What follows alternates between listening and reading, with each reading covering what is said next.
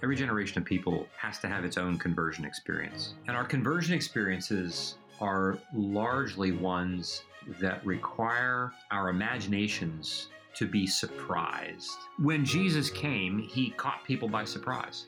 And every generation since requires being surprised, being caught off guard.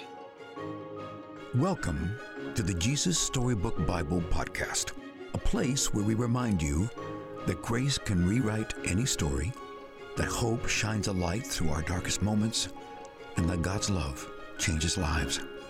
Here's your host, New York Times bestselling author, Sally Lloyd Jones. Hello, I'm Sally Lloyd Jones, author of the Jesus Storybook Bible, which tells the story of God's never stopping, never giving up, unbreaking, always and forever love. Welcome to the show. We seem to sometimes get this idea that God wants us to scale back our desires as if he's some kind of cosmic killjoy.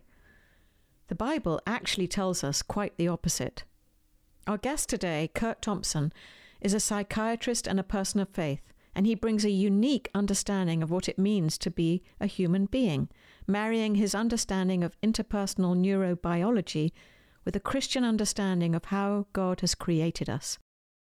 Curt talks about desire and the one desire that is our greatest, most powerful desire as human beings. He also talks about shame. In the words of Brene Brown, shame is the most powerful master emotion. It's the fear that we're not good enough.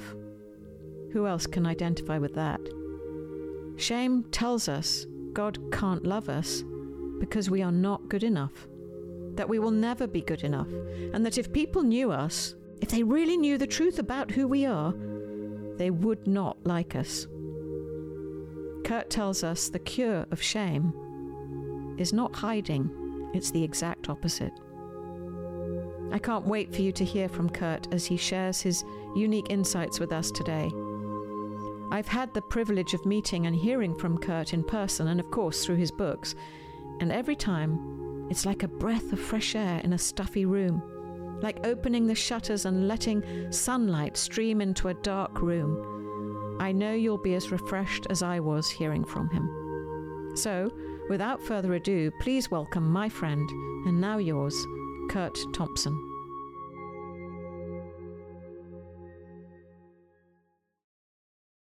I grew up as a person who was, uh, from the very beginning, as I can remember, really curious about the way we operate as human beings because I was curious about the way I operate as a human being. And I didn't always get easy answers uh, to that question.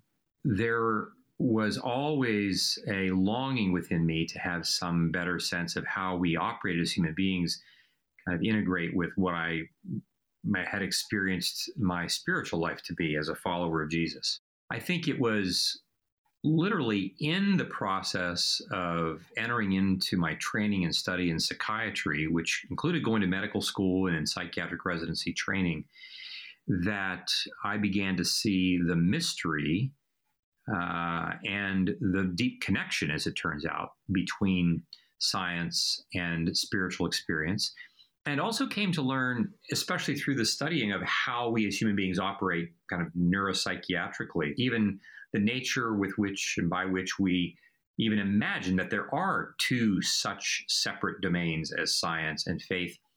Uh, that in and of itself is something that we are creating and that we make up as a way for us to cope with some of our experiences. And so, as it turns out, these different categories, one called faith and one called science, that we just assume are out there in the world and are different from each other, as it turns out, are far more deeply and mysteriously interknit with each other and I would say that my work in the last 15 to 20 years, especially in this world of interpersonal neurobiology, has been one, interestingly enough, the, the one of the you know one of the ways in which the very study of science has revealed its deep interdigitated connection to our experience as spiritual beings. So, The Soul of Desire is the most recent publication of mine. This book is intended to highlight a number of different themes. The, first theme is that we are people of great desire. There's no doubting that. There's no getting around it, no getting away from it. We come out of the womb as bundles of desire, and that reality remains true for the rest of our lives. We desire all kinds of things in our physical appetites, but this then leads to what we've already spoken about here this notion that we desire to be known. But even when you look developmentally at that, our children long to be known, but then at some point in our children's developmental stages, they start to make things. And we don't even have to like teach them to do this. We don't have to tell them to do this. They just do this. They make stuff and they bring stuff to us. They bring you their colored paper and they want you to put it on the refrigerator and they want you to charge the neighbors money to come in to look at it because it's so wonderful. They do these things, they make things. We have this desire to create beauty and goodness in the world as a feature of connecting us to other human relationships as we are known by them. And then the beauty that we create only serves to reinforce this sense of connection, which then only serves to reinforce our longing to go further and create even more beauty and goodness in the world. Through the creation, God has revealed his nature and his power. And uh, not least of which, in the way neuroscience is helping to both energize and reconfirm many of the things that we would say that we believe are true about the biblical narrative. This sense that God wants us to have the experience of being known by Him, it is reflected in that narrative like it is reflected in no other story that the planet has to offer. No other story that we've heard in ancient times, no other story that we've heard in modern times tells us of a story wherein which the creator of the world deeply longs to know us and wants us to have the experience of being known by our creator. And what's so beautiful for me, what has been so beautiful, is that this is reflected deeply in the way that human beings actually operate. We flourish most effectively when we are most deeply known by others around us, and in particular, those parts of me being deeply known that I really don't like that much, the parts of me that I really don't want you to know, those are the parts that are, when they are most deeply known by you, I'm, are, are given the opportunity for transformation.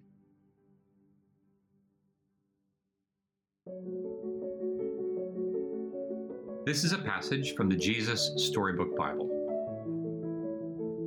For anyone who says yes to Jesus, for anyone who believes what Jesus said, for anyone who will just reach out and take it, then God will give them this wonderful gift to be born into a whole new life, to be who they really are, who God always made them to be, their own true selves God's dear child.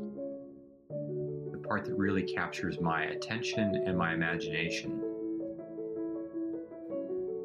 is the phrase for anyone who will just reach out to take it. It takes a great deal of risk to take to, to reach out and take things that are being offered because so much has been offered to us in the context of intimate relationships in the past in which we've been burned. But this is a passage that tells us that when we reach out to take on intimacy, to take on the yes that Jesus is speaking to us, that what God gives us in return is a whole new life.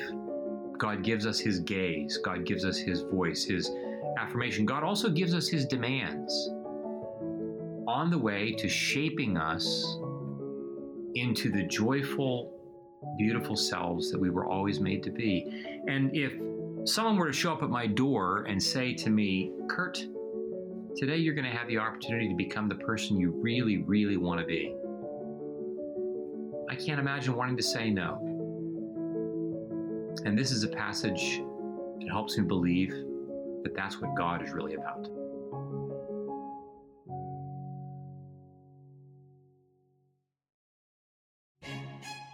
You can get the Jesus Storybook Bible wherever books are sold. To find out more about the book and all of Sally's other books, please visit Sally at sallylloyd-jones.com and follow her on Instagram at Sally Lloyd Jones and at Jesus underscore storybook underscore Bible. Before we go, don't forget, God loves you with a never stopping, never giving up, unbreaking, always and forever love. Oh, hello, it's me again, Sally. I'm just popping back briefly to say two things. The first thing is don't forget to subscribe to the show because that way you'll get the stories straight to your phone. And the other thing is, while we're at it, would you rate the show and leave us a review?